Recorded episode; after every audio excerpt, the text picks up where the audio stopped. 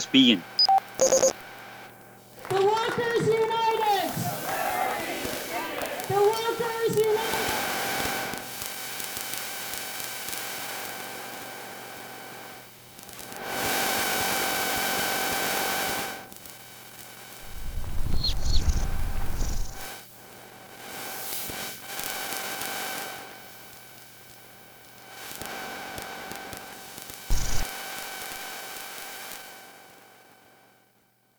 Hi, everybody. Welcome to the second edition of Nervous State.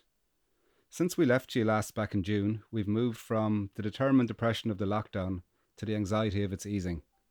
Pubs are staying closed, schools will be opening up, we hope. We have a new government and civil war politics is over, or maybe they're just having a truce. Things are a bit mad at the moment, or maybe it's just madness is more readily apparent. Anyway, here's our attempt to make sense of some of what's going on. In this show, we have word on the street from the Dublin Inquirer. We talk with punk poet Jinx Lennon about his new album, Border Schizo Folk Songs for the Fucked. We catch up with some of the workers from Debenhams who have been on strike since April. We spoke with representatives from two organisations which are trying to improve the standard of living for people with intellectual disabilities in Ireland. We interrogated the Department of Education's response to the pandemic and their plan to open schools at the end of August. And we hear about a new music compilation, Litany of Failures number 3, we're Nervous State. We hope you enjoy the show. And if you can support Dublin Digital Radio on their Patreon, please do so at patreon.com. Every episode, we dip into local stories affecting Dublin City with the help of a member of the Dublin Inquirer team. They chat to us about their stories of the month. This month, Katrina Devery caught up with Laoise Neylon.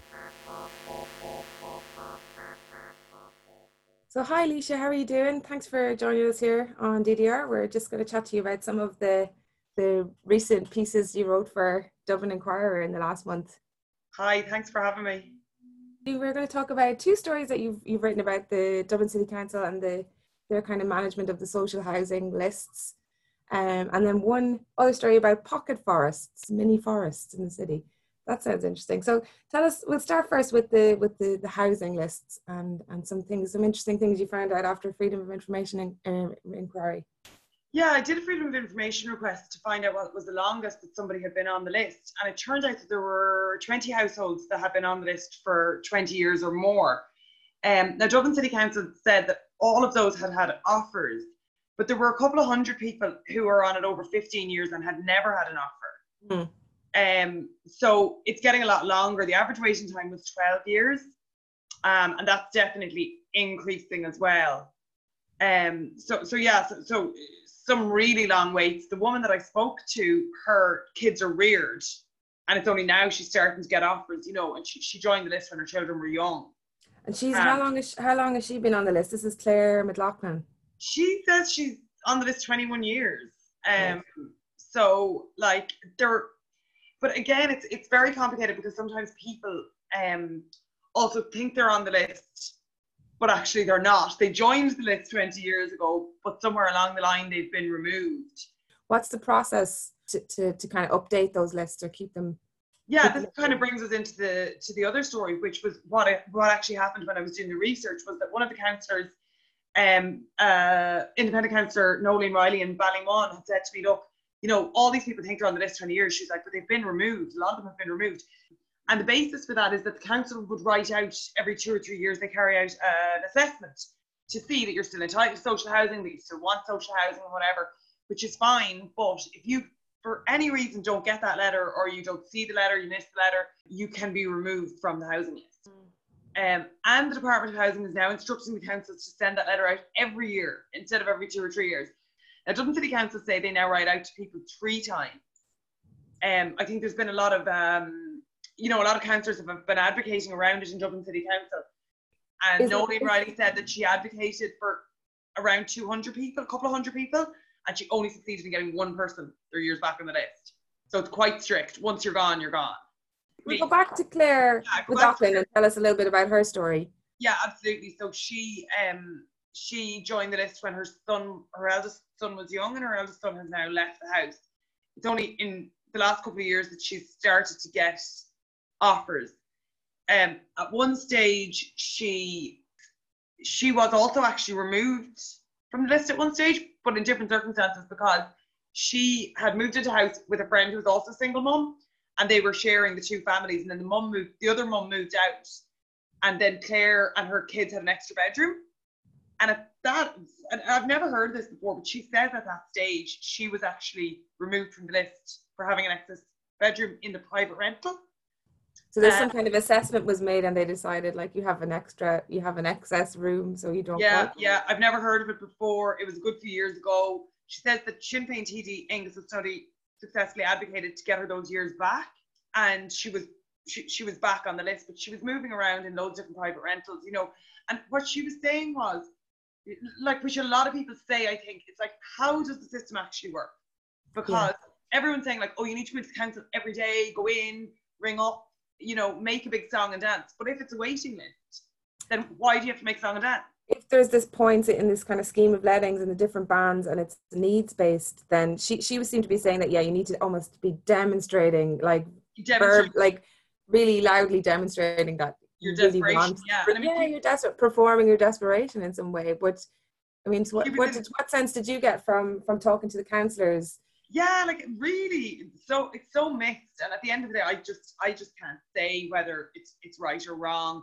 Um, there has been, and I think everybody knows that there has been allegations of corruption in social housing lists, not just in Dublin, in every county in Ireland. It's the way it was done in the past was, Yeah. you know, alleged, we'll say, to have been that you go to a local politician and They have influence or they or have influence and they they can get you housed. Um, and I mean that system's absolutely detrimental because the most vulnerable people will not know to do that. So, but I think that that it's common case that that was the case in the past. Into the current day, it's really hard to say. Like we do hear allegations of corruption. The councillors mostly were saying they don't think there is any corruption now because they think everything has been watched so closely that you kind of couldn't get away with that. Um, maybe a sense was there a sense that the, the sort of the, the the assessment is quite is so complex or can be quite complex that that in itself lends itself to allegations of queue jumping because people do Yeah. sometimes get moved up or Yeah, absolutely. People just don't understand the co- the system is so complex. It's changed from the way that it used to be done. The old points-based system, I think people kind of knew it better. Even though this system is in now like a lot of years, there's a lot of confusion around it. It's done by different bands, and that was one of the things we wanted to do in the article was to try and break down what the system actually is and how it's supposed to work. So the bands are, you know, if you're in band A, that's priority that's quite hard to get into, you know, and people get confused about that as well. They're like, well, my my child has an illness, you know, shouldn't I have medical priority? But it's not. It's if your child has an illness and that's been affected by your current housing situation, Hmm. then you will have medical priority. Other people that get priority are travelers. Homeless people did get priority. They don't get it anymore. So when did that when did that change the, the home removal of the homeless from yeah, that happened in, in 2018. And so anybody who had homeless priority prior to change coming in in April 2018 would still be in that band A. But newly homeless people coming onto the system, they don't get priority anymore. It's it's a very complicated issue. One of the things being that there's a lot of families living in severe situations of overcrowding, and their conditions are not much better than families in hotels, or arguably potentially even worse. And those people were not being reached. So it was explained to me that it would be fairer on those that cohort if the homeless priority was removed. So it's very complicated. I mean, removing homeless priority, then obviously the downside of that is that people can become homeless again for a second time, and that happens as well. That happens a lot. the other person that you spoke to was Sarah Stevens, and I think she she ended up having to move around quite a lot because of her. She had been taken off the list. Was that that was Yeah, she she was one of these people that had been removed from the list. I mean, that was really quite a shocking story. under quite difficult circumstances? Yeah, it was really bad. Um, you know, she'd come from the care system. She'd been raised in care in Wicklow. She'd originally been from Dún Laoghaire, but raised in foster care in Wicklow. Hmm. Um, she had become pregnant quite young and managed to get a private rented property in Wicklow. Um, but she wanted to. She she was allowed at the time to go on the Dublin City Council housing list because that's where her sister was living. She had a sister living in Dublin City Centre, so she joined the Dublin City Council housing list in 2007. She stayed living in, in private rented accommodation in Wicklow, and in 2013, then she had a stillbirth. She struggled with her mental health around that time. When, when in 2014 she rang up Dublin City Council, she found that she'd been removed from the housing list. And she had no, she had, she, she said that they apparently said they sent her a letter, but obviously she was not. Yeah, they had her right address. She was she was in the one property at the time. She had to move around a lot since. Mm. As the housing thing has gotten harder, but at that time she had been in one property for years, and they did have the correct address. She says she honestly doesn't know, like she doesn't think she got a letter from them. She doesn't remember getting a letter from them, but she was having a, like, a really hard time. So she just isn't certain, and um, she was told at the time there's no point appealing that you won't get anywhere. And she said like she would have, she didn't know how to advocate for herself, but she would have, she would have shoved her hand in fire if she thought she'd get a house. Like You wouldn't think that, that the consequences would be so uh, definitive or brutal or, you know, very, no, I don't really see why they can't just suspend the application. To be honest, I, I, I don't understand why you're. Yeah, it has to be a back bottom, back to the bottom of the list kind of. No, I don't understand why you're u- losing all the years. I don't think the system needs to work in that way. Like, I think a lot of councillors have been trying to raise awareness around this, Mm. make sure their constituents know how important it is to return that form because you wouldn't really think it. The last article we'll talk about is um, a piece that you did where you interviewed Catherine Cleary and Ash Conrad Jones about uh, a tree planting project, but a sort of an unusual one in that it's, it's mini forest, pocket forest, it's called. Tell us a Yeah. little bit about that. Yeah, so they were out in their kind of turquoise green jumpsuits when I arrived up to the front garden and um, potting little baby trees. Um, they have they're two friends um, who've set up this kind of social enterprise, and the idea is that somebody with a garden and like I thought when when they said this, you know, you'd have to have a massive garden to plant a little miniature native forest in it, but no, you don't. You can do it in a very small garden. She said a Um, space the size of a, a car parking space. Yeah, Ash- it would actually be sufficient. yeah, Ash had a rope and she threw it out into the into a size around the size of a car parking space. And they said that in there they can get five native trees, five bushes, and you know five other little plants like wild garlic or whatever. So Hmm. it's a re it's a really miniature version of a native Irish woodland. Yeah. Yeah. Um, and if if you pay them to plant that in your garden, they will use that money then to do public spaces. So it's about na- it's kind of about native trees as well as just being about tree planting, which is great in general. They also want to what they also want to really big up the the native native it's woodland. all native plants and trees. That's point of it because that's to do with biodiversity. Obviously, then it brings in more insects, birds, and much more species can live on the native um, plants and trees than can live on the um, on non-native trees. Although non-native trees are obviously great for oxygen and all that stuff and reducing carbon dioxide, but the native trees are better for biodiversity. So. And I mean, I know Dublin City Council are moving towards this, and they're letting some some little bits of the parks go wild and things like that. And it's so important um, for biodiversity to have those wild spaces.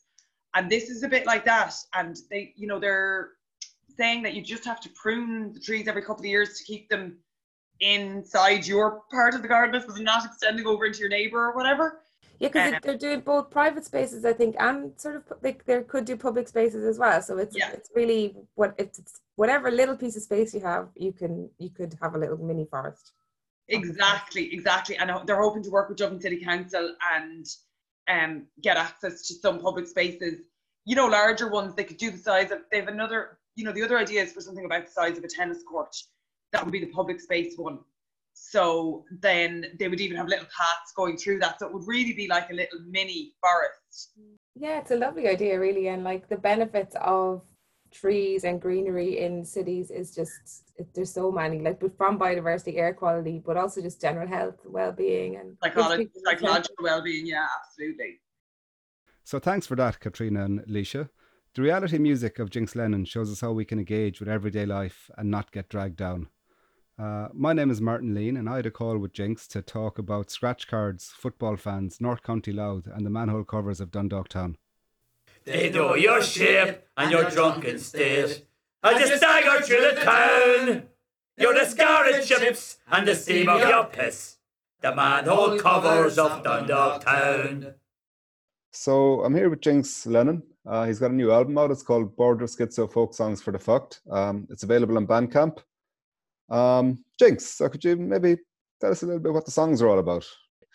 So a lot of the songs would be they'd be talking about universal themes, but the locality would, would be very much in, in my mind for most of the songs. It's just basically talking about what you know about instead of what you want to talk about, instead of what you wanted to be, just being and looking around you and singing about that.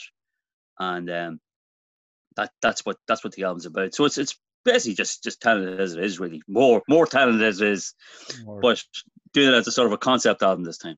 Okay, cool. So like you Story. you you you do deal a lot like through a- all of your work in kind of local stories and local issues, but like yeah, you really deal with the local being the universal too. yeah, and, it's something that that that, that uh, it's it's sort of like a, a light and bold. It's, it's something I feel. It's it's not something that I'm trying to do. It's, it's just something that, that sort of magnetizes me to, to sing about. You know. Um, Yeah. that that's always been because it feels right to do it. Cool. and that's why I'm still doing it. It just feels right to do it. And every album's like it's almost like I'm singing about. The, I'm, I'm singing the same albums, but I'm getting. I'm coming in for another swoop at it, and to hone it down even more. But Yeah. because a lot of the subjects I'd sing about, but it, it's just to hone it down. Things I wouldn't have said before. I wouldn't have had the language to. I wouldn't have the guts to sing about them, and and, and I'm back again just to. You know, it's it's, it's almost like a painting, and you just refine it, and you can see just a little bit more detail this time. There's there seems to be lots of kind of interesting stories for you to be telling Annie from that part of the world, like uh, cops on coke, Yeah. B and B landladies, football fans, pyromaniacs. Yeah, the same stuff everywhere, but but just what what I, what I see around, maybe just give a different slant on Yeah. my part of the country. You know. There's a great song on the album. It's called "The Manhole Covers of Dundalk Town." It's kind of an ode to Dundalk. Yeah, it, it's almost you know the, the manhole covers. You, you're walking past them and uh, sort of looking as if they as if they were alive and looking at all the people walking over through the years and observing everything that's going on, all the fights, all the breakups, all the the, the Friday night fights, all the bullshit. The solicitors walking across the town with their phones, screwing everybody and all sorts of just the, the, the walk of life of people moving through the town at any any given time of the day. They felt you as you went with your mother for clothes. With the war had a rosy glow. When you skipped to the picture house with your dad. Before teenage years came and you hated him so bad. They felt you as you staggered along the quay. As you shouted at your girlfriend. Who hit you with her handbag on New Year's Eve. They felt the projectiles of your phlegm.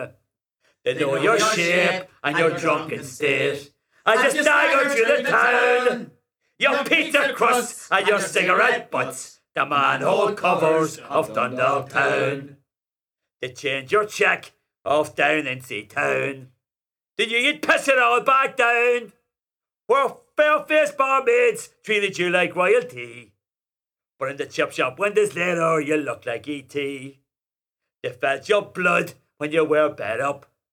And you went home with two black eyes. If it wasn't for Bugsy Brannigan who jumped on in, your head would have swollen to twice the size. You stagger on home and you are caught short. There's a river on Mary Street North. If the man manhole covers could talk, they would probably say, What are you like now? You've pissed it all away. They know your shape and your drunken state. As you stagger through the town, you're the scarlet chips and the steam of your piss. The manhole covers of Dundalk Town. They know your shape and your drunken state. As you stagger through the town, your pizza crusts and your cigarette butts. The manhole covers of Dundalk Town. So that was the, that was the manhole covers of Dundalk Town. They're kind of an ode to Dundalk from Jinx. Uh, a great song, Jinx. Yeah. Well, I'm, I'm sort of putting myself in there because I'm, I'm, I'm, I'm, say, I'm just talking about, uh, I'm bringing the whole family and bringing the, the mother and father into it as well and, and things that happen and exes, ex-girlfriends and stuff and drunken nights and, um, you know, heading home and you're caught short and there's a river suddenly appearing all over the street, this sort of thing. Yeah. So like I find like with a with a with a, a lot of your albums and a lot of your songs generally, like there's a there's a lot of darkness in the songs, but there's also like it's also balanced out with a kind of lot of light. Like how do you how how do you achieve that that that balance? Because you seem to be getting that balance more and more as your albums uh, the more albums that you make. Yeah. Um, it's it's it's something that uh, I'm just probably getting to be a better songwriter now because I'm, I'm able to. There's a there's a fine antenna for, for writing the songs now, and there's more of a sort of a quality control, if you like, because I'm writing that many songs that there's basically there's always something on the go, and I've made there's four or five songs going one time, and, and I might bring one of those out, and maybe cannibalize the rest to make one great song rather than have a, a whole heap of songs. The trouble I have basically playing live is that people go me and see me live. I'm playing songs that are not really ready to go, but I just want to keep everything current to my detriment. And that people might say, "Well, your man's not that good. He was the songs are a bit mediocre." But I would have better songs, but I'm still. It's almost like being in the lab and seeing what's working and doing it live. I, I just am, I'm really attracted to that. Yeah. To sort of give the bear, to give to bear all to the, the detriment of yourself that you, you might be too vulnerable if you like people seeing you in, in the vulnerable state maybe sing sing a song that's only half ready but I'm, I'm sort of attracted to that to see what exactly. Where the journey where the journey's going. Yeah. because I'm, I'm, I'm in it for the journey. I, like there was plenty of times I wanted to give it up and I was going to myself well if you give it up you won't see where the journey ends. It's almost like uh, it's like Irish mythology. It's like Finn McCool you want to you want to see where he's going. You know he, he came through the the bad times and the darkness and and, and the, you know like being, being thrown out of heaven or hell and then sort of reclaiming and coming back again. So that's what that, that that's what attracts me. I want to see what the story the story's going. I want to see what it's like when I'm seventy. Um, I want to see what it's like in my deathbed. Am I still writing songs before that? You know. So it's a it's a life journey and, it's a it, it's really it's really sort of I, I, I find it really uh, holistic. You know the whole the whole music uh, writing thing. It's it's it's more than the industry it's part of life. It's part of my life. Yeah, and like you really have like a very uplifting message in a lot of your songs. Like your your your, Yeah. your music is. Are you trying to uplift people with your with your? I do, yeah, because it's it's it's, it's like Lou Reed said. It, it's because he, he's a big influence on me. It's like people should not feel they're alone, and the songs are for people who feel alone. The show's like for people who feel alone. In that, plenty of times they would have been in the audience looking up on the stage and thinking, "This man's giving me absolutely nothing." I'm going home now and I'm still pissed off with life. But if I go and see somebody that's actually trying to give you something, even if they're not a great musician, if they're trying to give you something, it's making it so you're feeling that there is actually somebody out there who's is, is willing to make themselves vulnerable so that just to, to bring themselves up and to bring you up maybe if you're into it, you know? yeah, cool. If you're if you're if you're open to that, if you're open to being sort of uplifted, that the show is will uplift you because it's aimed for that, because it is vulnerable, it is talking about it is talking about the shit that, that people need to talk about. And don't talk about that much. Like you can dress it up and make it as nice as possible, as trendy as possible, as hipster as possible, and all the rest. I'm not interested in that bullshit anymore. I just want to have a show that's uplifting. The way you're going to see James Brown or Al Green or any of these guys, these guys are putting it all into it because they've, they've been up against it. They know what they're talking about. Yeah, I can do it on any other band. You know, that's that, that's why I like stuff like like even rap music because there's there's so many words flowing the whole time that you're bound to just hone into something that's that, that's going to be better than going to see a four piece band whose words are going really slowly, whereas the, the guy that's rapping is you know he's spitting out sparks. right. So on that note, we'll play another song off the album called "Be Proud." Be proud of your hometown. Be proud of who you are. Be proud of your mistakes.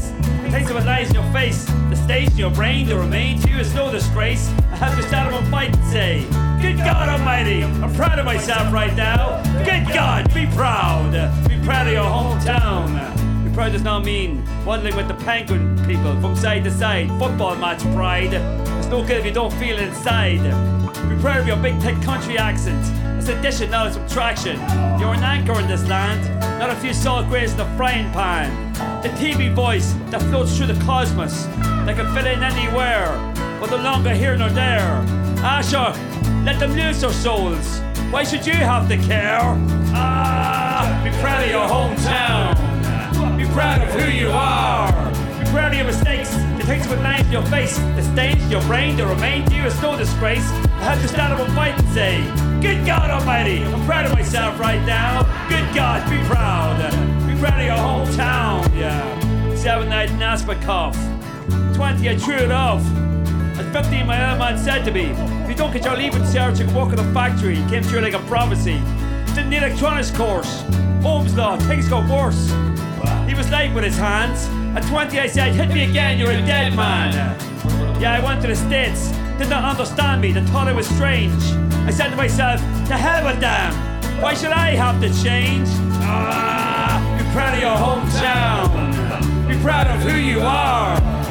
Your mistakes, the that lines your face, the stains your reign, the remain to you is no disgrace. I had to stand up and fight and say, Good God Almighty, I'm proud of myself right now. Good God, be proud. Proud of your hometown, yeah. Shops all closing down. Big sales signs hanging down. St. Vincent de Paul is the biggest business in town. We'll go to the side streets, Mary Street Brighton Street. Take it romantically, like the 1930s. F. Scott Fitzgerald with a dirty mind, and a flapper girl with a hat over one eye. But still, it's a strange to see all the lanes closed up with big black gates. But remember, these are the days of the new neighborhood watch face. Be proud of your hometown. Be proud of who you are. Be proud of your mistakes. The things that lie to your face, the stains to your brain, the remain to you is no disgrace. Have stand up and fight and say, Good God Almighty, be proud of yourself right now. Good God, be proud. Be proud of your hometown, yeah. Proud of, proud of, proud of, proud of, proud of, proud of, proud of, proud of, proud of, proud of, proud of, proud of, proud of, proud of, be proud, be proud, be proud, be proud, be proud, be proud, be proud, be proud, be proud, be proud. Ow!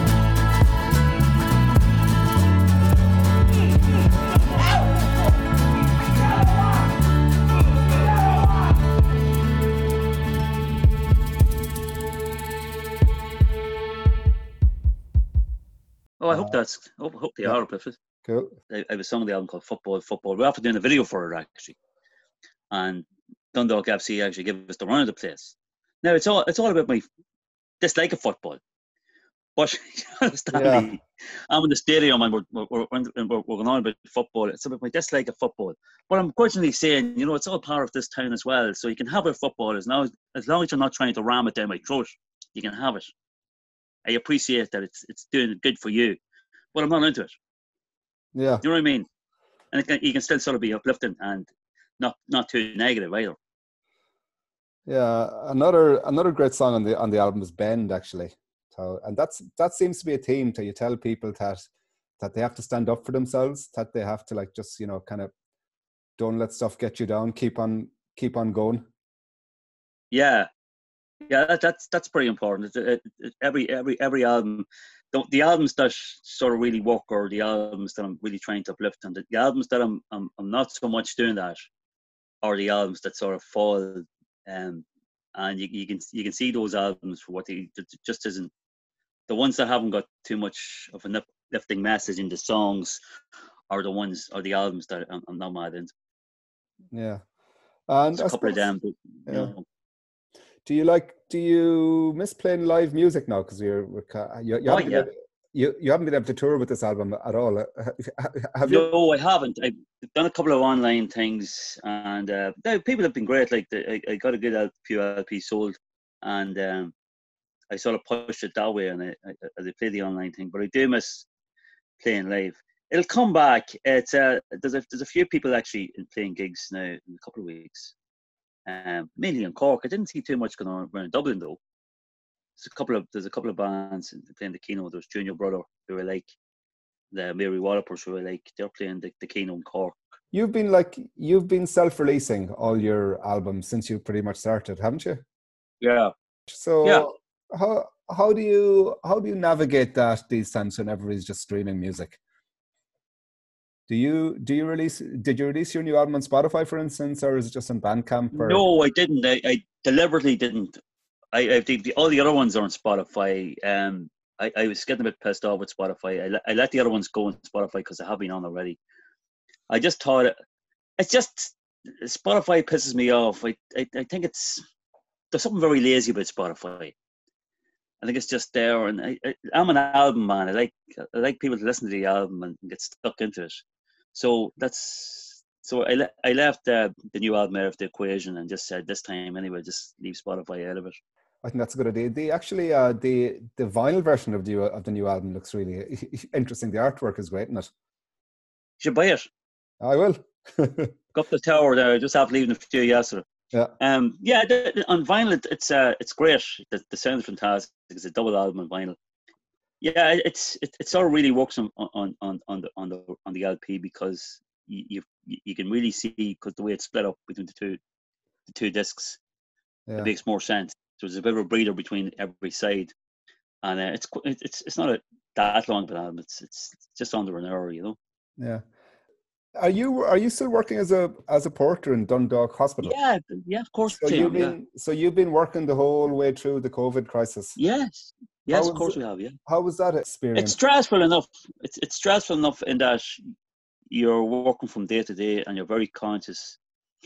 Well, I suppose at at the start of it, there was a feeling of impending apocalypse because you weren't sure what was going to be like. You were sort of looking at Italy and seeing, are we going to be like that? And so there was preparations made in the in the, the, the local hospital for the worst case scenario. But thankfully, thankfully that hasn't happened. I think uh, a lot of people are very conscious now. I think I've been out today and, and there, there's a lot more masks than there was a couple of weeks ago. I, thi- I think it's just it's good that people are conscious when you see what's happening everywhere else in the in the world is crazy.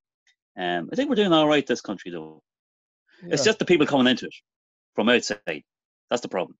yeah. And I think that, you know, and, and you sort of think of that and you see, well, these people are coming in because they, they, they don't, the people who run the country, we don't want to piss them off because they're the captains of industry and we can't be seen to be annoying them.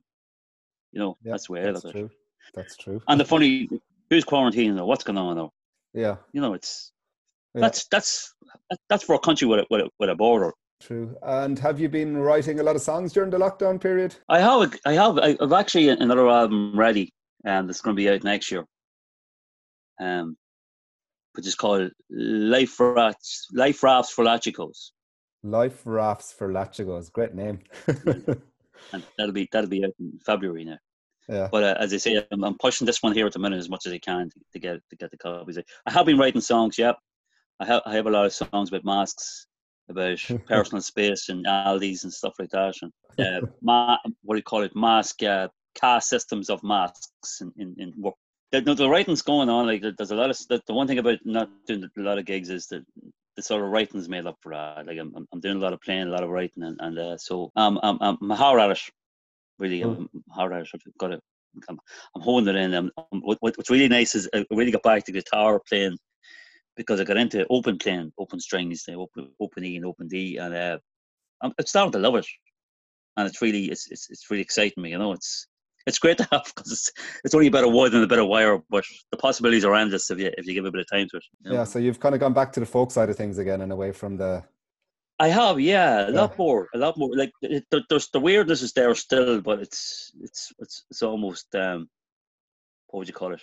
It's almost easy in the ear, but it's not. If you know what I mean. Still True. get the the, the, the true the true folk heads going. Jesus Christ! But Yeah. like I can't do anything about that. I'm just being myself, you know. That's good. Uh, so I'm going to play like another song for our listeners now, which I think is great. It's called McCabe and the Big Machine. Uh, would you like to tell us a little bit about that? It's about Maurice McCabe the, the- and his uh, what would you call it? What he had to put up with, and uh, being bullied in a in the most serious way, and still being able to keep his sanity at the end of it. That's really what the song's about. Uh, a hero, a modern hero of Ireland. Actually, it's uh, to, to me, it's, he sort of sums up the country. Colleagues all drunk at the suicide scene. Could have killed him or somebody. Told his boss what was doing. He said, Come back at the end of the day. I'll deal with this carefully. So he did say. He was the victim of a dirty luck attack. Sneaky laughter behind his back. And he knew somebody was out to get him. But though his box lid is lying in the bin. That's what you're up against. That's what you have to put up with. When you stand on the toes of the big machine, you'll get kicked down like a submarine. Allegations from the left and right. Words that could destroy a man for life. And the pressure piled on like San Andreas fault line. Rumors dissolved over time. The surface, the boss sung a happy song. This man's only pointing out what is wrong. But beneath all the bluffing, the jagged knives were scuffling. A queue half a mile long, waiting to got him. That's what you're up against. That's what you have to put up with. When you stand on the toes of the big machine, you'll get kicked down like a submarine. Judas met him in a car park. Told his chief was a grudge mongo fist. But a better force, I got him out of trouble. Oh, the dialogue, you got it all on tip. Ha ha ha, we got you now, boys. Ten years later, this man's cleared his name. People out there know he was brave, but the system's rotten fighting, cause no one's been indicted. Don't let the bastards grind you down, McCabe. Don't let the bastards grind you down, McCabe. Don't let the bastards grind you down. Don't let the bastards grind you down. So that was McCabe and the Big Machine. Thanks very much, Jinx, for the chats. And um, get on to Bandcamp and get the album. It's deadly.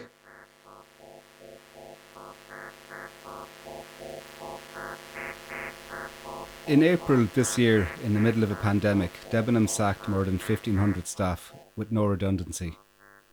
They've been on strike since, demanding their basic rights.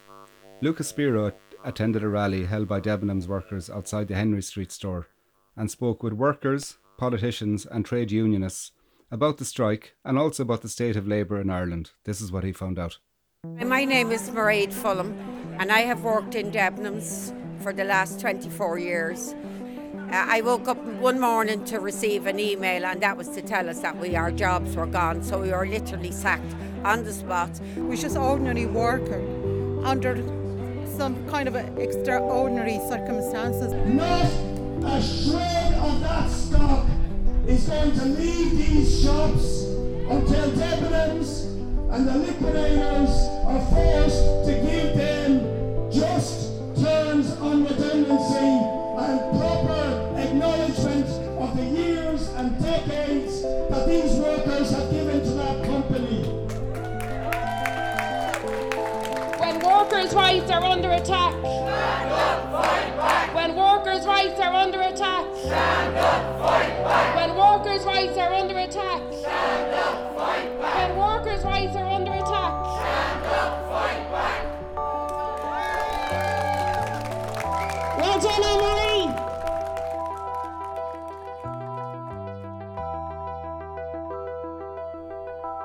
These are some of the sounds and voices from a rally staged outside of the Debenhams department store in Dublin city centre this July.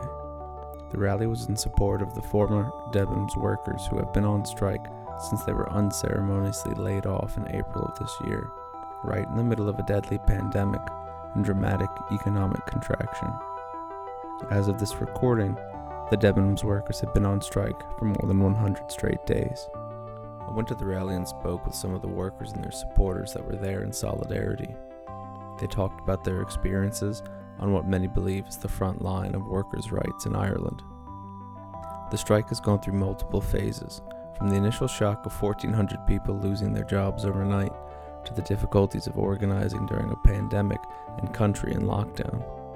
The 24 hour pickets aimed at stopping Debenhams from removing any stock from the stores. The strike has escalated in militancy, and the workers say they've been given a crash course in organizing. Here's Anne Marie, one of those who has emerged as a leader among her fellow workers and union members, speaking to the crowd gathered outside of the Dublin city centre location. We stand here today as a strong workforce in solidarity to stand up for workers' rights across all industries. We want legislation brought in to protect employees and their rights.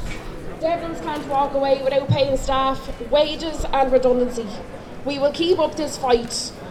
I would like to thank all the people who have given support and continue to support. And just to let everybody know that no stock will be leaving any store until Debenham start uh, paying us proper redundancy.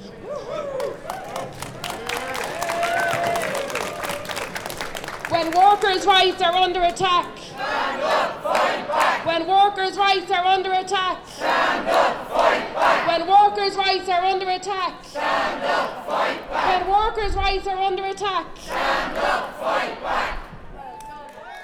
So we got no notice whatsoever that our jobs were gone. We have not heard any word from them. They will not pay us our redundancy, which we are entitled to. They're asking you and me and all of us, the taxpayers, to pay the redundancy package to us, even though the company is making millions. Hi, my name is Mairead Fulham, and I have worked in Debenhams for the last 24 years. Uh, my role was a personal stylist. We're gathered outside the store today because of the treatment we have received from Debenhams.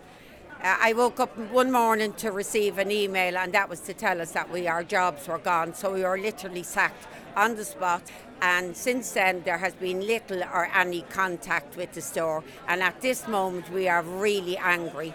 And what our aims now is we're on strike. 97% of the people of Mandate voted for the strike, and we're on a, an official strike strike on all stores. The primary issue for the Debenhams workers is that of fair compensation for their years of service. As it stands right now, they would receive statutory redundancy payouts equal to two weeks of salary per year of service. What the Debenhams workers are looking for is at least four weeks of salary per year of service. We're on strike now 14 weeks. We started doing 24 hour strikes in the last two weeks because we know they're out to remove the stock and bring them to their UK stores and sell for profit. And the stock is worth, it could be 30 to 50 million they have there in stock, and that could act as a redundancy package for us. Instead, they expect the Irish taxpayer to step up and pay our redundancy pack again without our government intervening and allowing it to happen. They told us we have to go to the government to, to get our we didn't our redundancy we didn't get any holiday pay or any notice or anything. We basically just left, dumped and that's it. We're just ordinary worker under some kind of extraordinary circumstances when there is COVID and there is a lockdown and we couldn't even meet. We had to organize between ourselves. That was Sam, another former employee with 20 years of service. She told me that when they first heard of Debenhams' decision to shut down all 11 stores in Ireland, she and her colleagues began discussing in their WhatsApp groups and later on Zoom what they might be able to do in response. The lockdown had made it impossible for them to meet in person during the early days. As the strike has gone on and moved from organizing on WhatsApp groups and Zoom calls and escalated to more militant actions, so too have the reactions from management and Debenhams. We have been informed today by there's a security company going to break our picket line or they're sending in the heavies and all these women. 90% of the people on this strike action are women and they're getting the big heavies down. So if you're involved with any of these big heavies in this well-known security company, please tell them do not pass this picket. It is an official picket. 90% of the workers, 97% of our workers voted for an official picket and it's official. Thank you.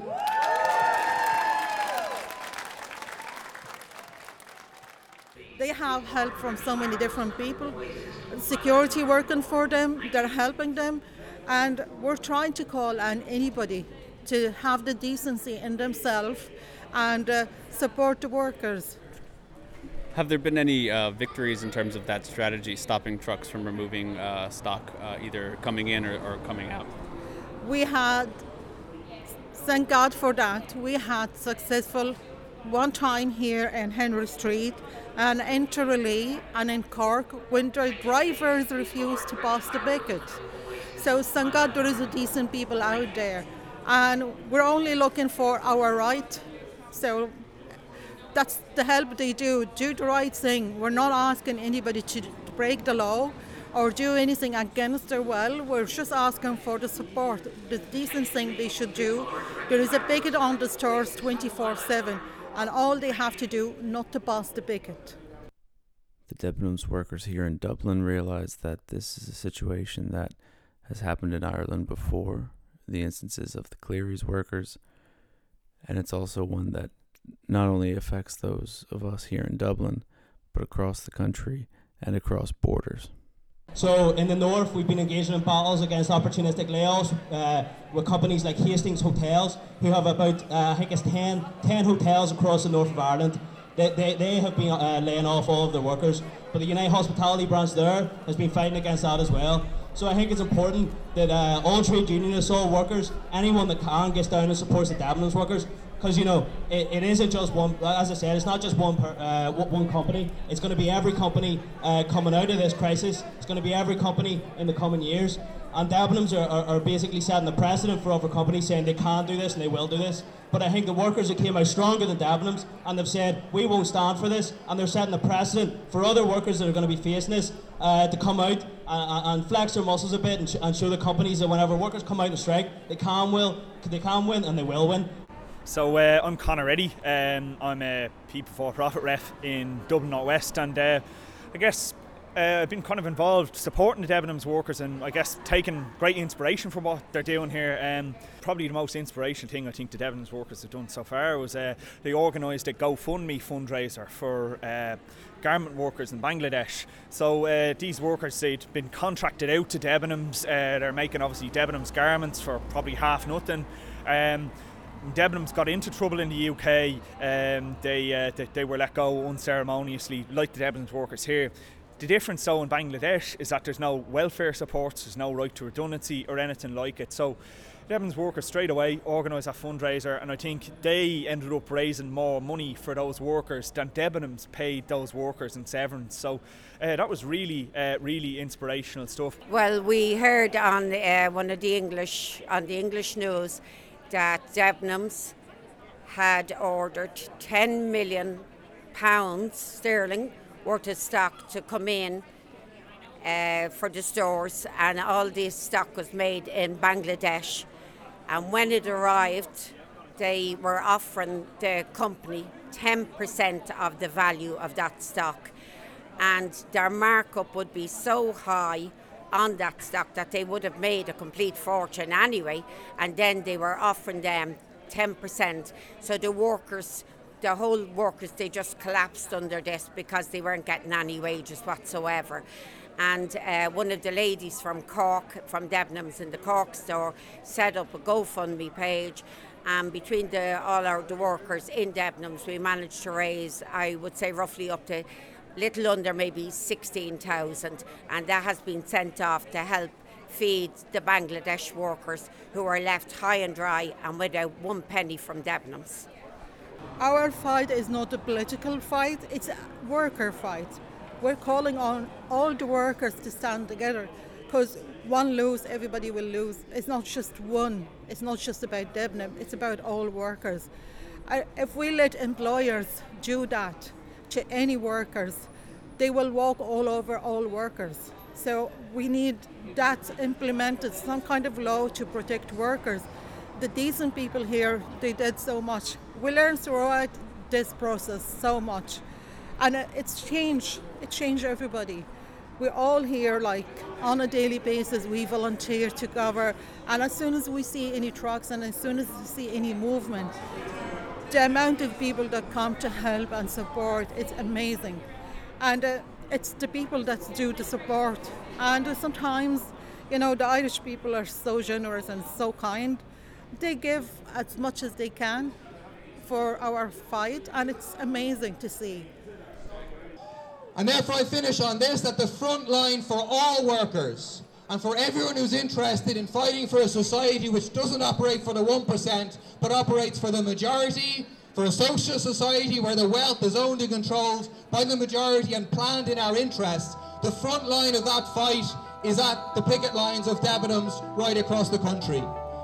The lesson here for other workers that uh, we're facing into a period of mass unemployment. Um, have already uh, projected up to 600,000 people could be out of a job over the next year. So I think looking at what the Debenhams workers are doing here, actually uh, standing up, fighting back, demanding uh, at least redundancy, but at best I think uh, job security and a right to work. Um, that's the, the, direction of travel I think for the rest of the trade union movement. So. Um, we want these workers to win. That's the that's the that's the main outcome here. But we also, I think, want uh, to see this uh, set an example for what the trade union movement needs to do in the period ahead. And if workers of Ireland don't unite to the likes of this carry on, it's going to go on everywhere throughout Ireland. We are going back in time, back, back, and not forward. I ask the people to unite with us today. And when the workers are under attack, we all have to stand up and fight back.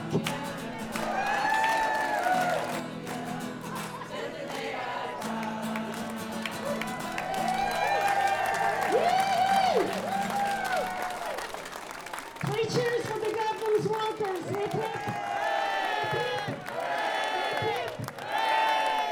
The workers united. The workers united. The workers united.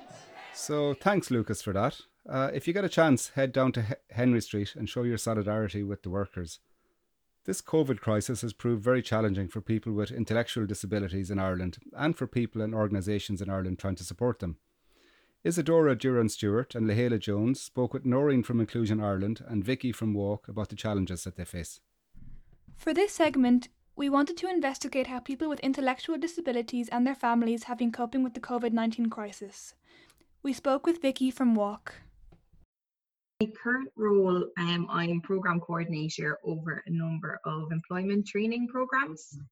So we run a program in Tallaght University Hospital um, and in Leinster House. And the two programs are focused on building people's employment skills um, and kind of developing career paths for individuals, maybe who are out of school, don't have experience, are kind of looking to see what's what's out there in terms of jobs and careers. So both locations were chosen because they offer like a range of different roles within one setting. So people can try multiple different roles um, to kind of gain different types of experience depending on what they're interested in. Going back to January, February, as COVID started to worsen, um, as the reports started to get more and more frantic in the news, what was going through your head for the services you provide? Like, Um, yeah. Well, I suppose particularly for, I mean, we were running a service where our trainees were working in a hospital, which was obviously um, a huge concern uh, because we were aware, we were aware that obviously things would change in the hospital very quickly um, if they had to essentially lock down the hospital. Um, so unfortunately, it was very very sudden in that it was essentially a phone call from HR. You know, we're we're cutting all non-essential um, pe- personnel on site. Mm. Um, so you know, we, we basically like, we're going to have to postpone the program for at the time it was two weeks, which is quite scary because we're four Yeah. months down the line and we're only now talking about going back in. I suppose the initial was okay, this is for two weeks. You know, we need to let everyone know, try and explain it to all the individuals because obviously it wasn't part of their plans. So again, you're trying to make sure people knew at the time. Missy, it wasn't everything wasn't shut down either when when they had to leave the hospital. So you're trying to explain to the individuals that you know we haven't done anything wrong. This isn't a reflection on you guys. This is just what we have to do for the next two weeks. Yeah. Um, and then very quickly after that, I think the following week we were called into our main head office, and that was when we had to start um, closing down our day services all across the organisation. It must have been really hard having to tell everyone um, what was happening and also having no kind of end date as well. It's pretty But scary. Yeah. Yeah, I mean, a lot of people I support work really, really well, but they like, you know, they like structure, they like routine, they like to at least know what's coming down the line and constantly have to say, I really don't know, I'm really sorry. Yeah. uh, was kind of was, was awful actually to have to do that as a staff Yeah. member you know when you couldn't reassure someone and you wouldn't want to give them false hope and giving a fake date if you weren't sure so yeah For some people who depended on day services, the response wasn't as engaging. We also spoke to Noreen from Inclusion Ireland, another organisation campaigning to improve the quality of life for people with intellectual disabilities. There was no time to prepare, and that was part of the problem as well. That suddenly, you know, families were left with, you know, the, the bus, no longer the buses were coming to, to uh, take people to their day service. So that was quite a shock, the suddenness at which it all happened. And and I suppose following on from that, the the um, the, the, varied response then from services to continue the support to people, uh, and with the uh, uh, accordingly then as we were getting varied reports about how families were struggling and people themselves with intellectual disabilities, we decided to do that survey. Earlier in July, Inclusion Ireland released a report titled COVID 19 and the Impact of the Closure of Day Services on People with Intellectual Disabilities. Over 300 people responded. Interesting in terms of uh, the services, how they continued the supports. Um, there was something like 54% of, of people who responded said they'd little or no uh, service mm. or any contact uh, with their service. Um, so it varied a lot. Then other services were really good. There was regular contact. They sent out, they posted out uh, activities that people at home could do. Uh, but again, this goes back to capacity. They had regular Zoom meetings. Um, and so people who had the access did okay. This is only uh, a tiny, it is only a small picture because the very people who responded are the people who have the capacity, number one, and the people who have access to the internet and have the capacity to, to use it. So, so we find the digital divide has been particularly big for this mm. group of people. So we really need to look at that. I mean, some people who, who have their um, you know iPhones um, or regular mobile phones found it easier and who were who were already had capacity and confident in using them at least that was some way of, of keeping in touch but in the main remote contact does not work for most people with intellectual disability face to face and of course not just for people for a lot of us you can't beat the face to face it's uh, certainly for people with intellectual disabilities the social aspect of going to a day service or going to work is huge. Um, and that might be the only contact they have outside of their group home or their, you know, uh, family living conditions. So it's a huge part of their life. And when that routine is suddenly taken away, it's it's just very very difficult. One of the things that we found that uh, people, uh, the issues that came up were uh, loneliness, anxiety, depression, um, you know, finding the day very long, uh, not being able to get out and about. Now, again, for some people as well, it was it wasn't all bad. They quite enjoyed it. Some people, I, I suppose, some people, interestingly, said they they enjoyed not being in the routine because often people with disabilities don't have a choice. Mm. They have to get up they have to get on that bus at nine o'clock every morning. Sometimes they mightn't feel like it, but they don't have a choice. And I know some people in, in group homes we would have talked to before said, you know, and especially older people who just sometimes feel like a lion can't because they they're not allowed to be in the house on their own or they need to have a support person with them so they always have to stick to this routine uh, so for some they actually quite enjoyed it. But in the main, it's it, it, and continues to be very very difficult for for a lot of people. I think as time went on, boredom, inactivity, and a big issue, of course, was regression, and that was a big concern for parents. That while they were learning new skills, it could be, you know, activities they would would have been doing in their day center was baking or, you know, um, literacy skills it's very difficult for parents or family members to continue that. And so there's a, a real concern of regression that people will have lost those skills. Um, and at the moment, family members are really put to the pin of their collar. They're just, they just can't take anymore. because they were they're already, uh, you know, um, struggling anyway. Um, in terms of services. I mean, if you look at another concern is the access to therapy services like speech and language therapy, like OT in particular, psychology. I mean, the waiting lists are over eight or 9,000, a waiting list. Yeah, according to HSE figures in 2019. So there's serious waiting lists. And again, that is a huge impact on children's uh, behaviour or children's learning. Usually, the prospect of change helps us through difficult times. But without clear guidance from the HSE, organisations like Inclusion Ireland and the people who use their services have been left in the dark. Uh, you know, there's a, a, big cause of anxiety as well is is when they're going to reopen. Well, number one, when they're going to reopen, and number two, what they're what it's going to look like, uh, because there's so much uncertainty uh, about. Uh, I mean, this is one of the things we we asked in our in we asked people in in the survey as well, uh, and you know, majority said they want to see them opening as soon as possible. Some may open, they say, when the August holidays are over. Uh, others are saying the seventh of September.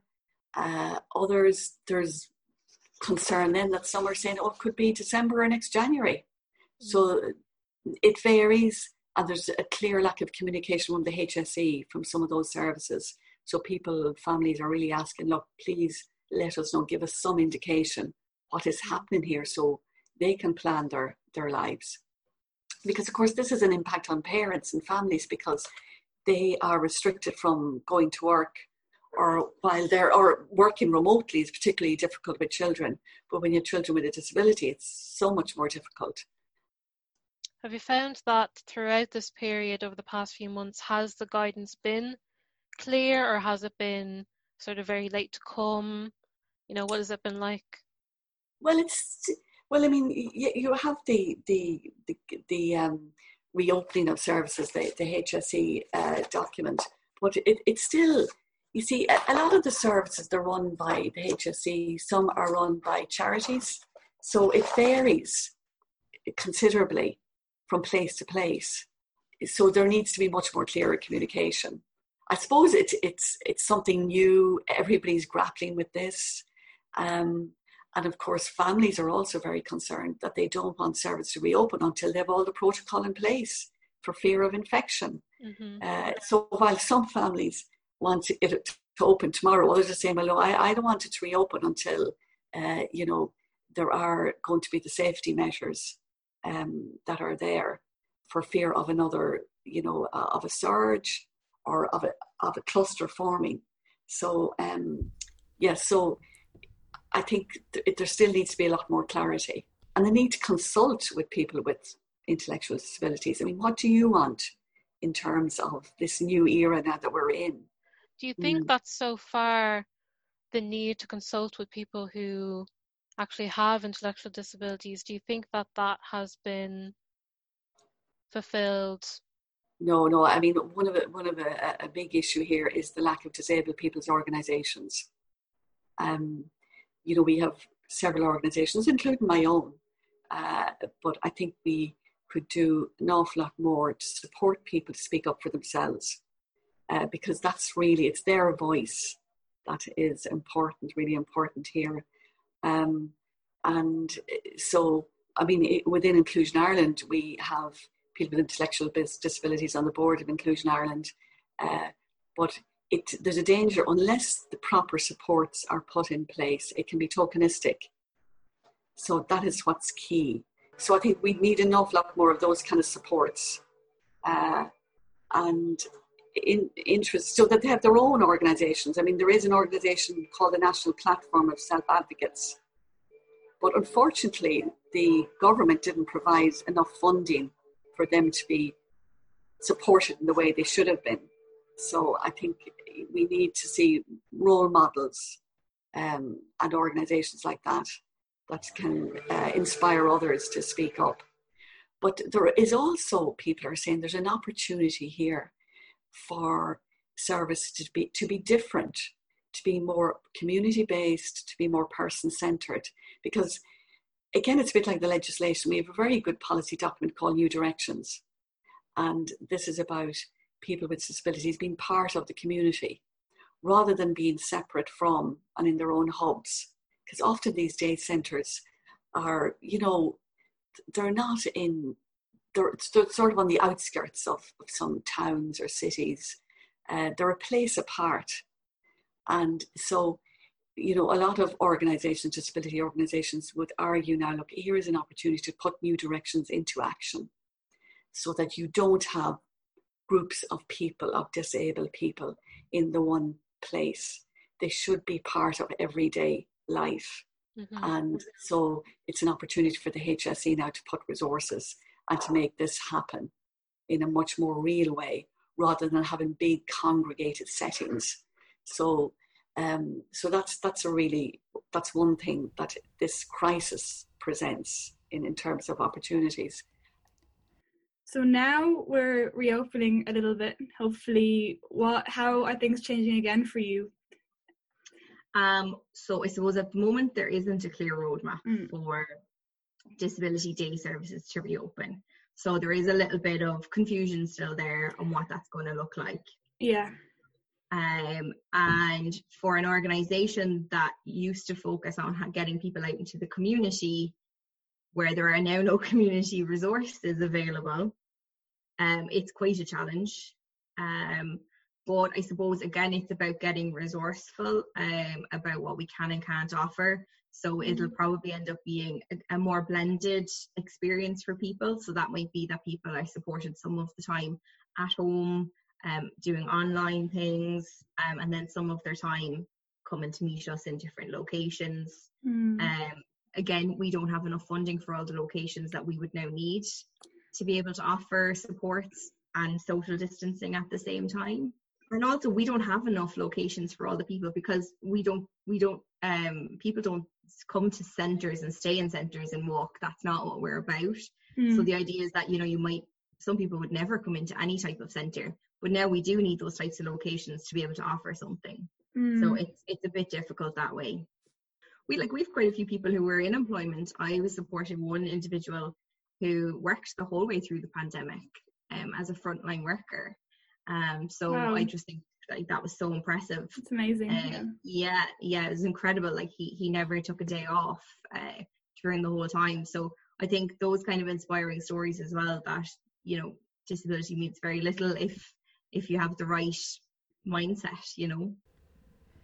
From speaking to Vicky and Noreen, their pure determination to provide their services and their resilience in doing so is admirable. But organisations like Walk and Inclusion Ireland are still struggling with lack of funding and guidelines.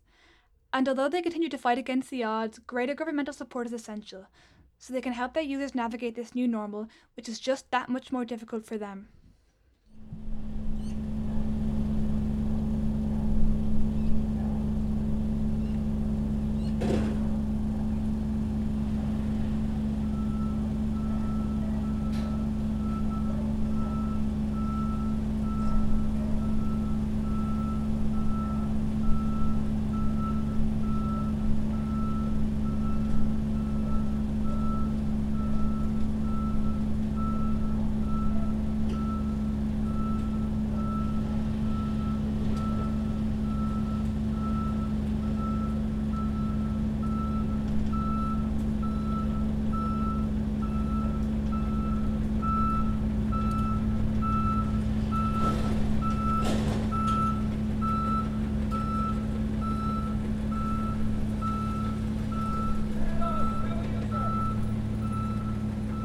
Can, please support Dublin Digital Radio on patreon.com. Um, in the next segment, Tommy Gavin talks to teacher and ASTI Executive Committee member Mark Walsh about the questions of schools reopening, about the Department of Education's response to COVID 19, and about how social and economic inequalities are being exacerbated.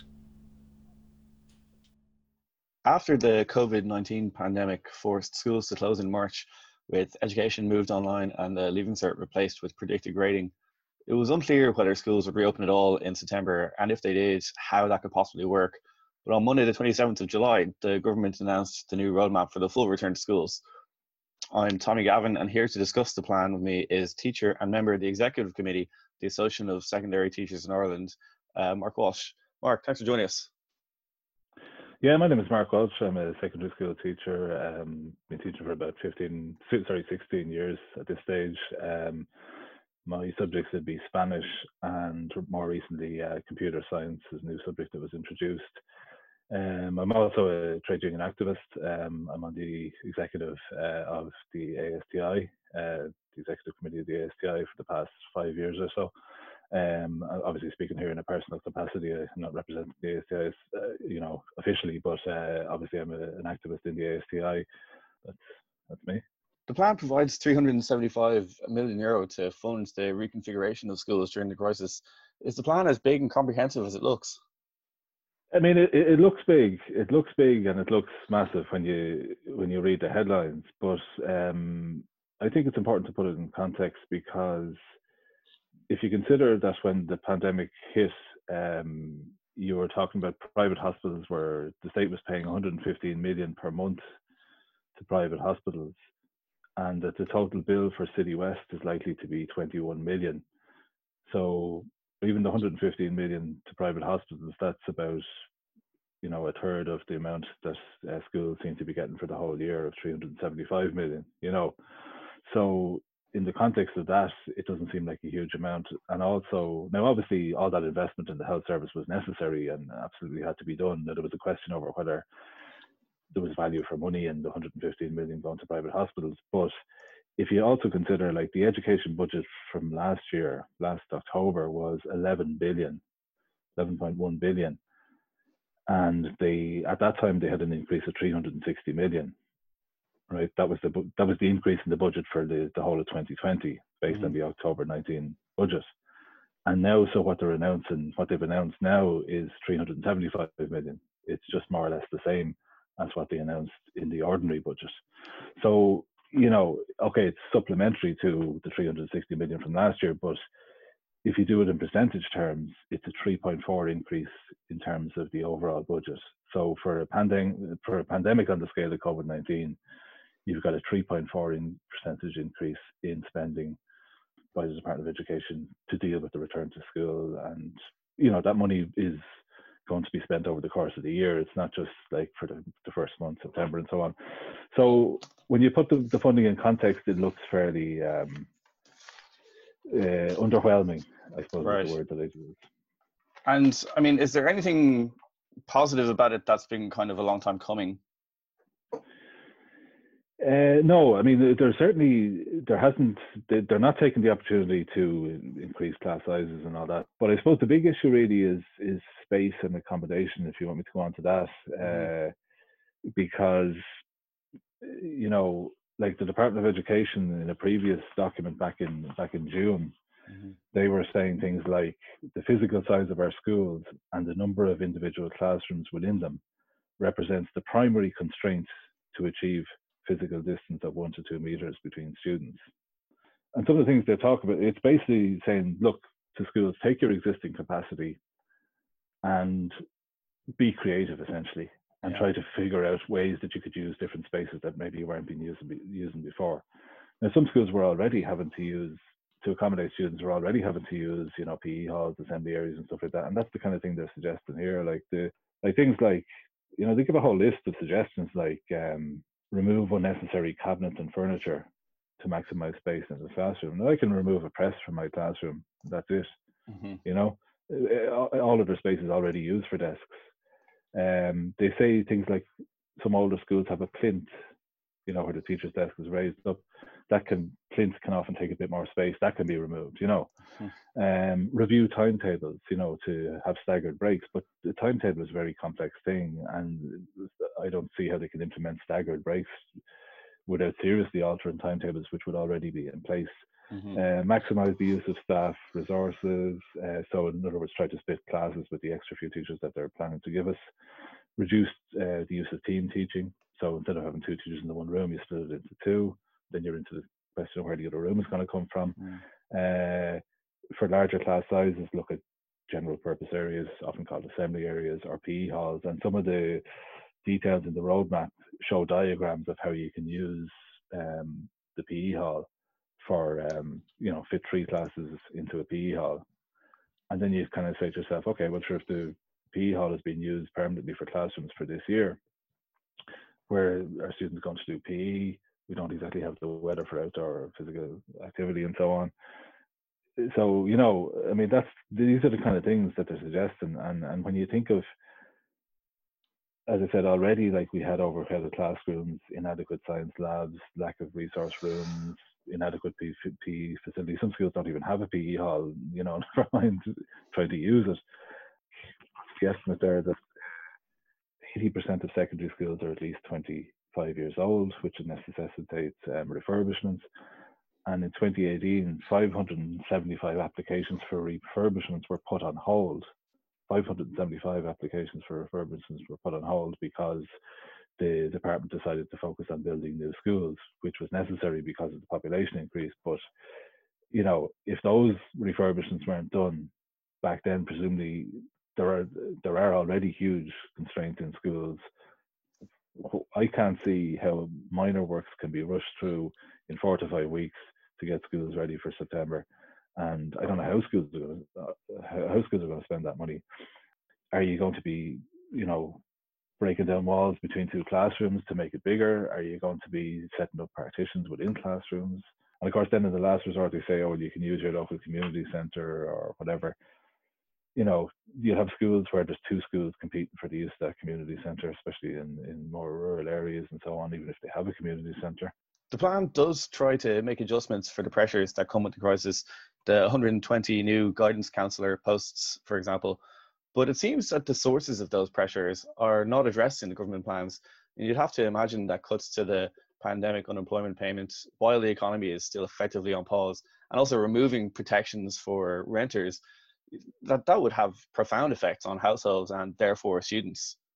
Yeah i mean i think your point is very well made on in terms of um, well-being because you know, the focus on well-being in schools over the past number of years has been particular focus since 2015, you know, and it's always about kind of psychological approaches to well-being, which we, you know, we're not necessarily against if they can help, but the real issue is never, you know, just the psychological issues and, you know, in schools, it's the background issues relating to where where students are socially. So, for example, if they come from a disadvantaged area, if they're um, come from maybe their parents are unemployed, they're from a de- de- de- you know an area where there's a high deprivation index, poverty, you know all of those um, things associated with educational disadvantage. They're, they're not caused by the school or they don't arise in the school. They arise in society first, and then they come into the school. And we've always made the point: if you want to deal with well-being in a serious way, you've got to look at making society more equal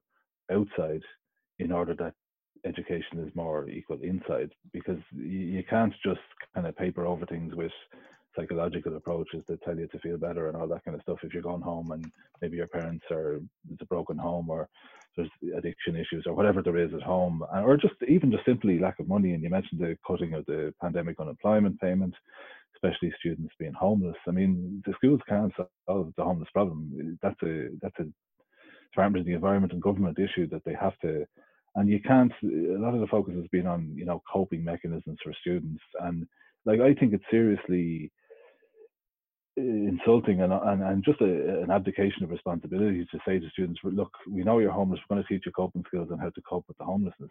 Students should never have to be taught coping skills to cope with homelessness they should not be homeless in the first place and even talking about you know giving them coping skills to home, cope with homelessness or or many other issues that are not their fault. You know, that's an abdication of responsibility, and it's a kind of neoliberal thing of pushing the responsibility, moving away from the welfare state and pushing the responsibility on to individuals to to, to provide their own welfare basically, and, and and cope with it using their own mechanisms, things like that. So it's part of the and and this uh, the 120 extra guidance posts. I mean, they talk about the need for you know, support in terms of people's experience of the pandemic, and that's true to an extent. But a lot of the, the pandemic has just exposed a lot of issues that were already there. So it's not directly. I mean, if the the extra guidance counselors counselors will be welcome in the context of whether there was the pandemic or not, they were needed. Now they're kind of almost boasting in the documents that uh, the 120 guidance posts would bring the level of guidance counsellors back up to what it was pre-crisis, presumably pre pre 2008.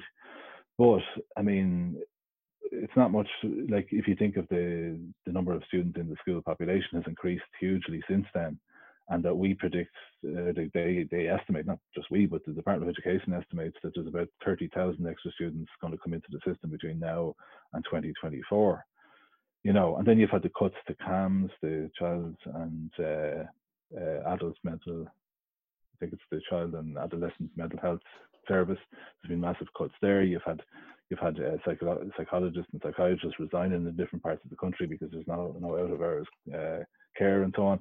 So like you know, there's uh, you know again the 120 posts sound good and we'd obviously welcome and so on, but there's a much bigger there's a much bigger issue there and and, and almost boasting that they're back to what they were pre-crisis. Is no boast because like why were you down in the first place in any economic crisis or pandemic or any of those type of crises?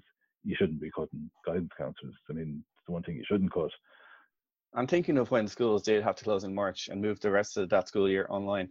A report from the ESRI found that disadvantaged students, particularly in schools that participate in the Delivering Equality and Opportunity in Schools or DEIS program, that they are severely impacted in their ability to participate in learning, mainly for lack of access to broadband and computers. Well, yeah, that's, I mean, that's exactly what happened. And I mean, even the Department of Education came out with this plan to have um, additional funding made available for students, but it arrived way too late and it was inadequate. And by the time the funding actually reached schools, I mean, the school year was nearly over. Now, some schools had their own laptops that they were able to temporarily loan out to students, and that enabled them to be able to use the laptop as opposed to the phone and that kind of thing. But you're right about the disengagements in DEIS schools in particular. I mean, I work in a DEIS school myself, and yeah, certainly you saw a lot of disengagement.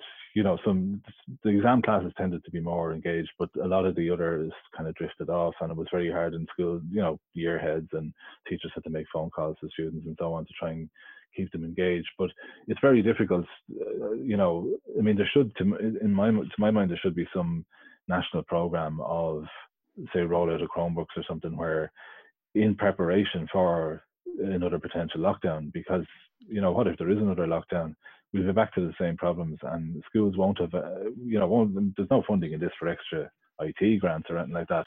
An ongoing IT grant at the moment that is being rolled out, but again, it, schools are at different stages of the of development in their IT um, capacity, ICT capacity, and you know, sometimes they're choosing between do we get extra projectors for some of these school rooms? Do we get PCs for the lab? Do we get, they don't necessarily have the money to, to say we can definitely spend this money on Chromebooks in the case of another lockdown.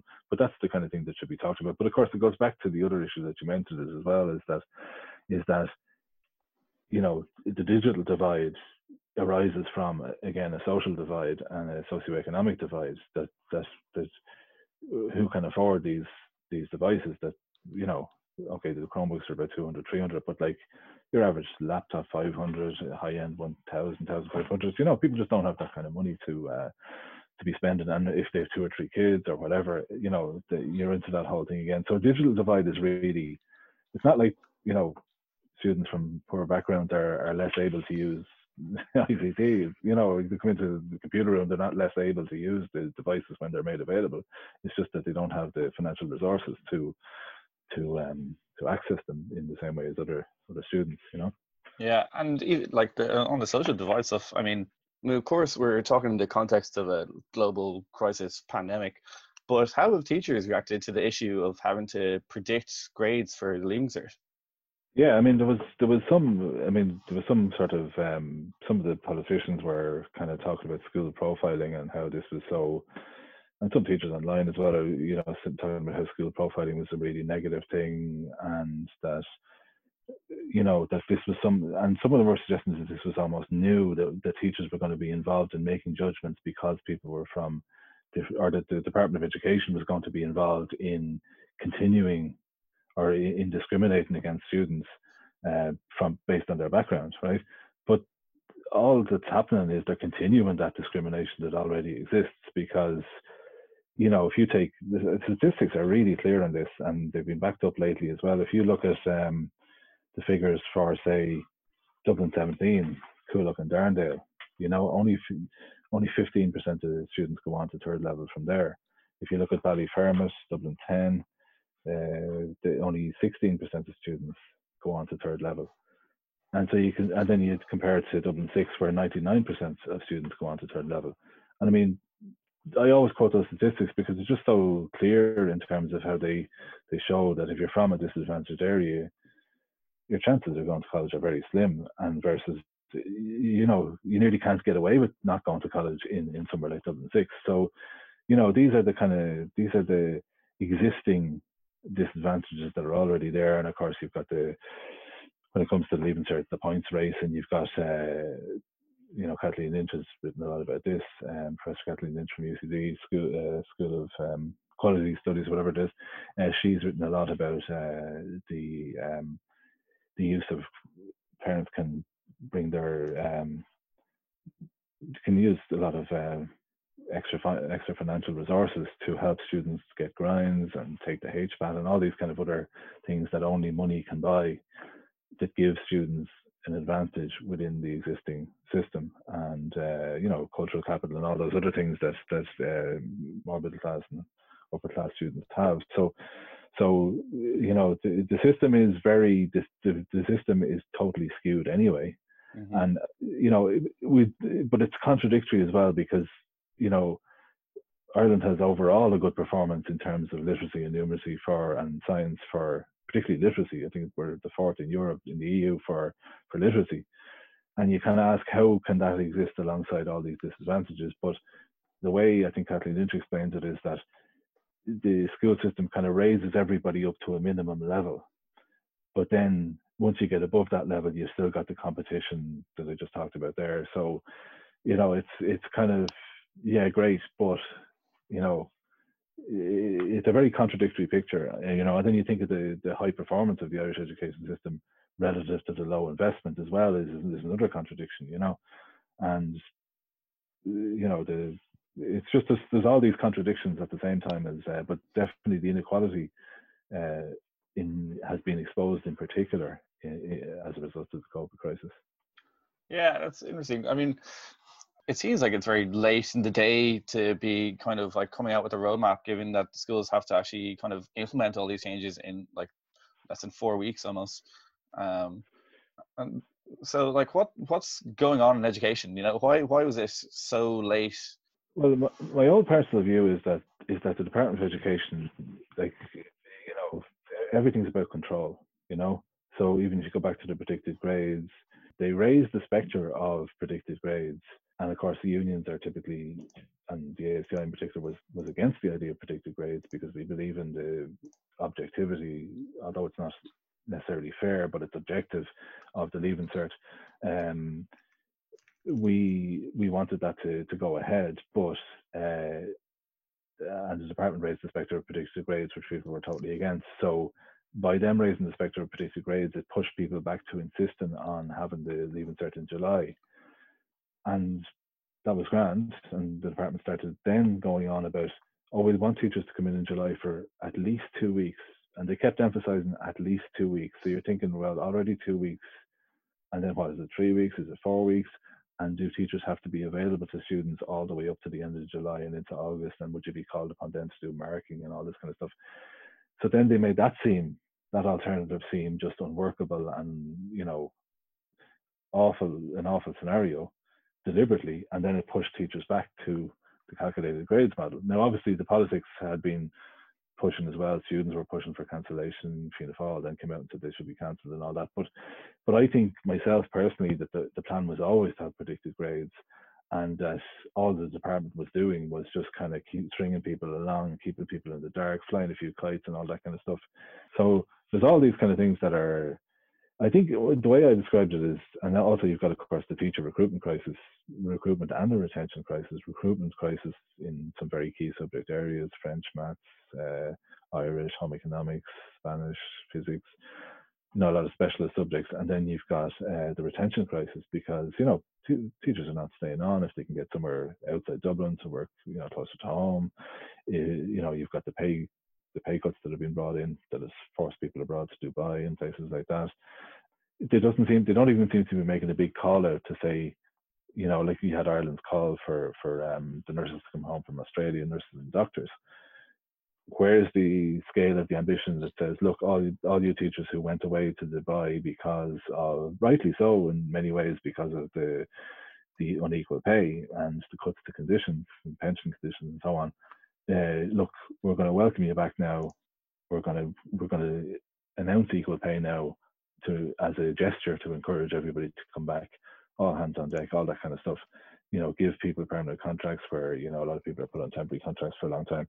Give people permanent contracts, equal pay, restore the pension conditions, and let's get everybody back into the system who was previously, you know, out or, you know, fled the system because of the, attacks on teachers' paying conditions. Get them back into the system now, and let's start. Let's use the opportunity of the crisis to restore the education system, both, you know, in terms of buildings and and uh, facilities, but also in terms of teachers' paying conditions and and and all that. I mean, there's there's there's none of that sort of um, grand scale ambition here, and I think it's a bit like the the stimulus package that they announced to me, and people were saying, look, it's not, you know, okay, it's good and all that, but it's not really on the scale of, and it doesn't recognize the opportunity, the fact that borrowing is relatively cheap from the ECB and so on, you know, the European Investment Bank there's a perfect opportunity now to address the infrastructural deficits in the country, but also particularly in education.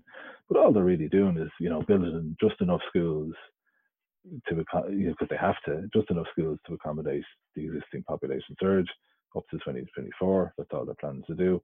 And, you know, as far as they're concerned, they, they don't they don't really believe that classes are overcrowded because anytime it comes to curricular reform and we say, you know, these kind of changes in method- methodologies that you want, they really you really need to have lower class sizes in order to to do those to to engage in those kind of um, you know non-traditional methods, group work, pair work, all that kind of stuff to make and you know students moving around the classroom, all that kind of more active learning approaches as they call them. In a class of 30, traditional class of 30, you know, with everybody cheek by jowl, it's very difficult to achieve those kind of um, methodologies.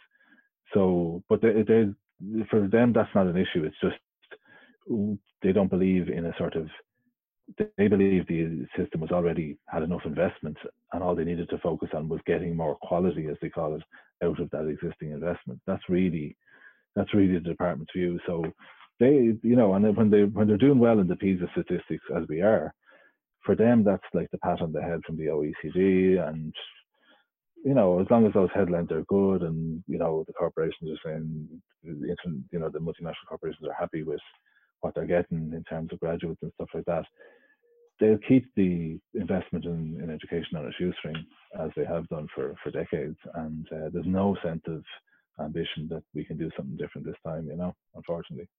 I think, I think what will happen will probably become obvious as we go back and the problems will start to arise then and I suppose it'll end up being sort of an ad hoc approach at that point. But uh, we'll see. We'll see what happens. I mean, we'll we'll obviously be trying to make it work, but we can't make it work if there's if the if the resources aren't there. So there could be there could be flare ups during the year in terms of you know schools discovering that actually you know look we just literally can't make this work.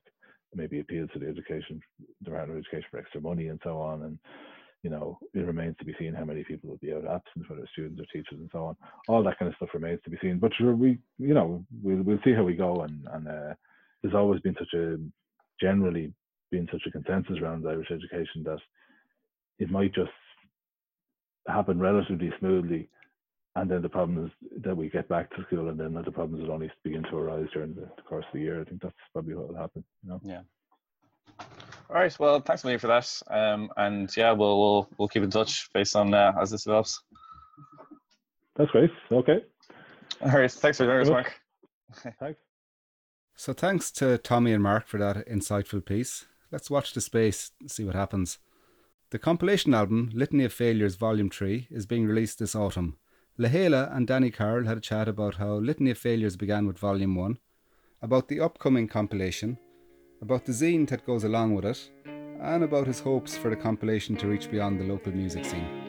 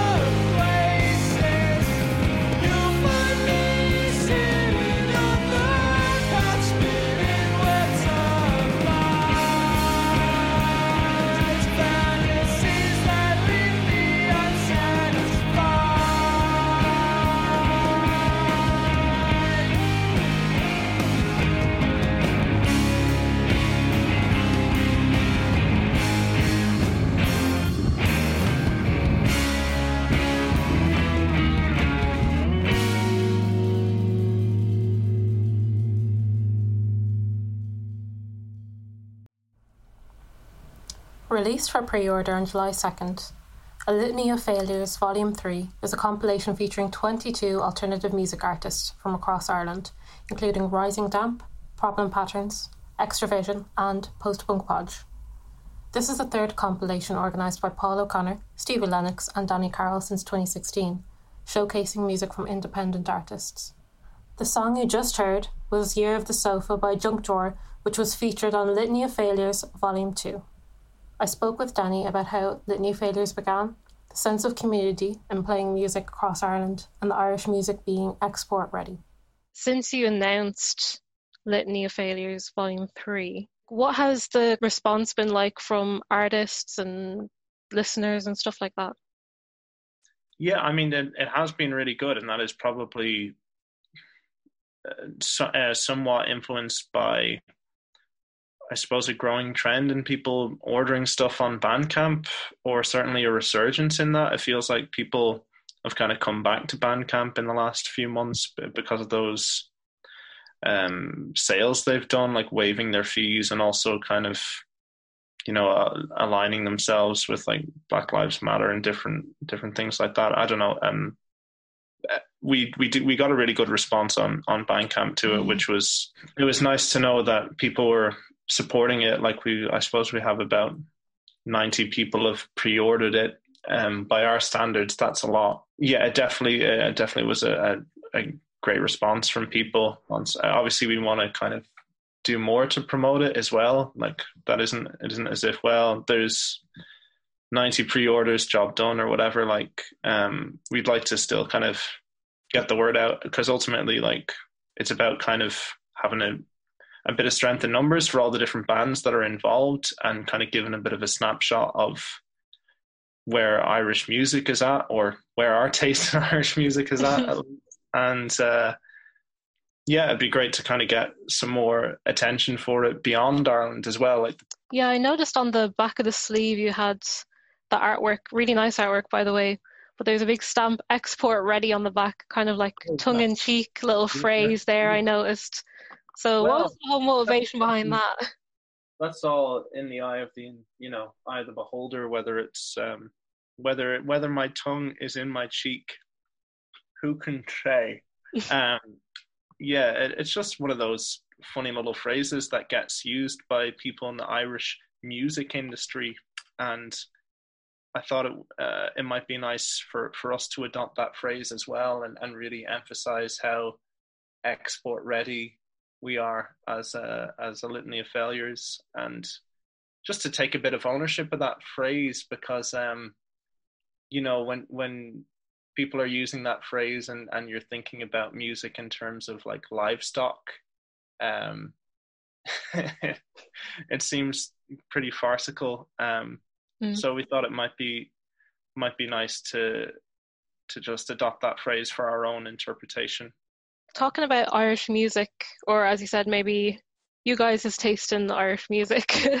sure, yeah. To me, Irish music is kind of thriving, and yet at the same time, obviously, it's harder than ever to make a career out of music. Um, with that being said, like, what do you think is the value of a compilation like this of having artists like across all different genres, all across Ireland, like on this one compilation?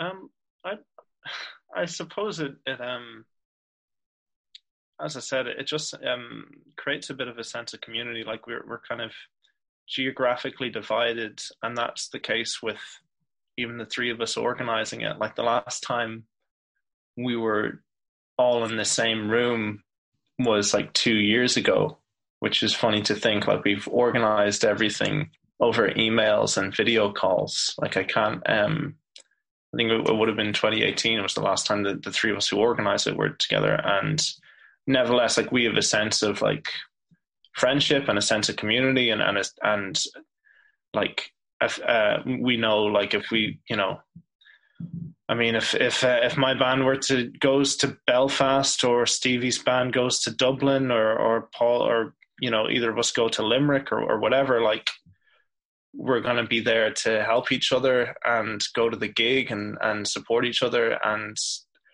you know, I would say the same of uh, a lot of the different bands that are on a litany of failures. Is is that idea that despite being divided by uh, distance, you do have um, some shared ideals and, and, an approach to music, and you know, it's not really concerned with its um, commercial appeal or or its kind of trend of the month appeal. It's it's it's mm. just a case that this is um, interesting music that people are making throughout the country, and it's worth hearing. And it it, just um, it becomes a nice uh, document of a moment in time. The first litany of failures, I suppose, we're on to the third one now, which is. 22 tracks so the first one had four tracks the second one had 18 and now we've got 22 which is it's just getting more bloated each time we do it the initial thing was like um, Shrug Life is my band, and and that Snake, which is Paul O'Connor's band. You know, talking about we we'd done a bunch of gigs together, and when we started out, and then we were talking about, oh, do you want to do a split thing, split single or whatever? And and I thought it would be more interesting and beneficial to do like a a split EP and kind of get some other bands involved from other places uh, specifically O'Bolan from Galway and Drawer from Belfast. And then that way we could play in each other's respective towns and know that there would be a little bit of an audience there or a little bit of a buzz about doing it. If you're just a DIY band, you need to get to know other bands from other towns because it's the only way you're going to be able to justify playing music beyond your mates down, you know, local venues. Mm-hmm that gets pretty tiring after a while as well. Like there's a real freedom in playing somewhere, you know, even if it's just Belfast or even if it's just Limerick or Galway or Cork or whatever, just playing somewhere where people only know you based on this one experience and on this music that you're playing to them. It's mm-hmm. really liberating, I found. So for volume three, what is different this time, as far as I know, unless I'm mistaken, that there's a zine this time. Was there a zine for volume two? No, there was no zine for volume two. No. Um, so, so yeah, what this, can we expect from this elusive zine? The elusive zine um, is being put together by an architect who lives in Belgium called Bevan Delaney. Um, she also puts together a zine in Dublin called this is not where I belong. And uh, yeah, then it just seemed like a nice idea to kind of again give give the bands involved more of a sense of ownership and input on on the release. And yeah, the zine is just something a little bit different and and another kind of showcase of the bands involved and, and like their creativity and I'm I'm a sucker for like wanting to read the lyrics when I get a record and mm. um, just Me thought too. it was nice to have like an accompanying booklet, and people can either write an essay or they could just give us the lyrics or they could put in an illustration. So it's kind of cool seeing all the different ways people approached it and kind of took that invitation to contribute. Is there anything in the zine or any particular track that you can't wait to be for the world to see? Is there anything in particular that you think is pretty cool? I suppose uh, from the zine, I'd say my favorite thing is there's there's an essay by uh, Ross Hamer, who uh, plays in, in has played in a, in a good few bands around Dublin over the years. Um, his track is a collaboration with Dara Kiely of Girl Band. Uh, they kind of have this little strange side project called 50 Years of Hair, and they've contributed a track called Drink All the Paint. And uh, he wrote an essay just about being and I suppose a DIY musician and yeah, how you kind of measure success and failure as well. Like, because I think failure is such a big part of, you know, the the joyful slog of being a musician. Like, it's um, if there's no one in your corner, if you're doing it all for yourself, then you can feel like you're failing. And uh, he wrote a, a really good essay on it. Uh, so I'm excited for people to read that. And in terms of tracks, like, uh, you know, I guess there's bias here, but the junk drawer track is a real bop. and like uh, myself and Paul, um, were quite insistent that it be the opening track, and and Stevie Lennox, who's in Junk Drawer, and one of the organisers, was quite reluctant to do that because it would seem a bit like egotistical or narcissistic for him to be or helping organize this compilation and having the opening track on it. But we, I'm sure uh, the song will speak for itself when I we think all get so, to hear yeah. it. yeah, I think the song that that is um, that's one of my favorites anyway. Um, it's really really addictive, and uh, yeah, there's a lot of there's a lot of other surprises. A Litany of Failures Volume 3 will be released this autumn, and if you would like to get your hands on it, you can find a handful of vinyl LPs still available to order on Bandcamp.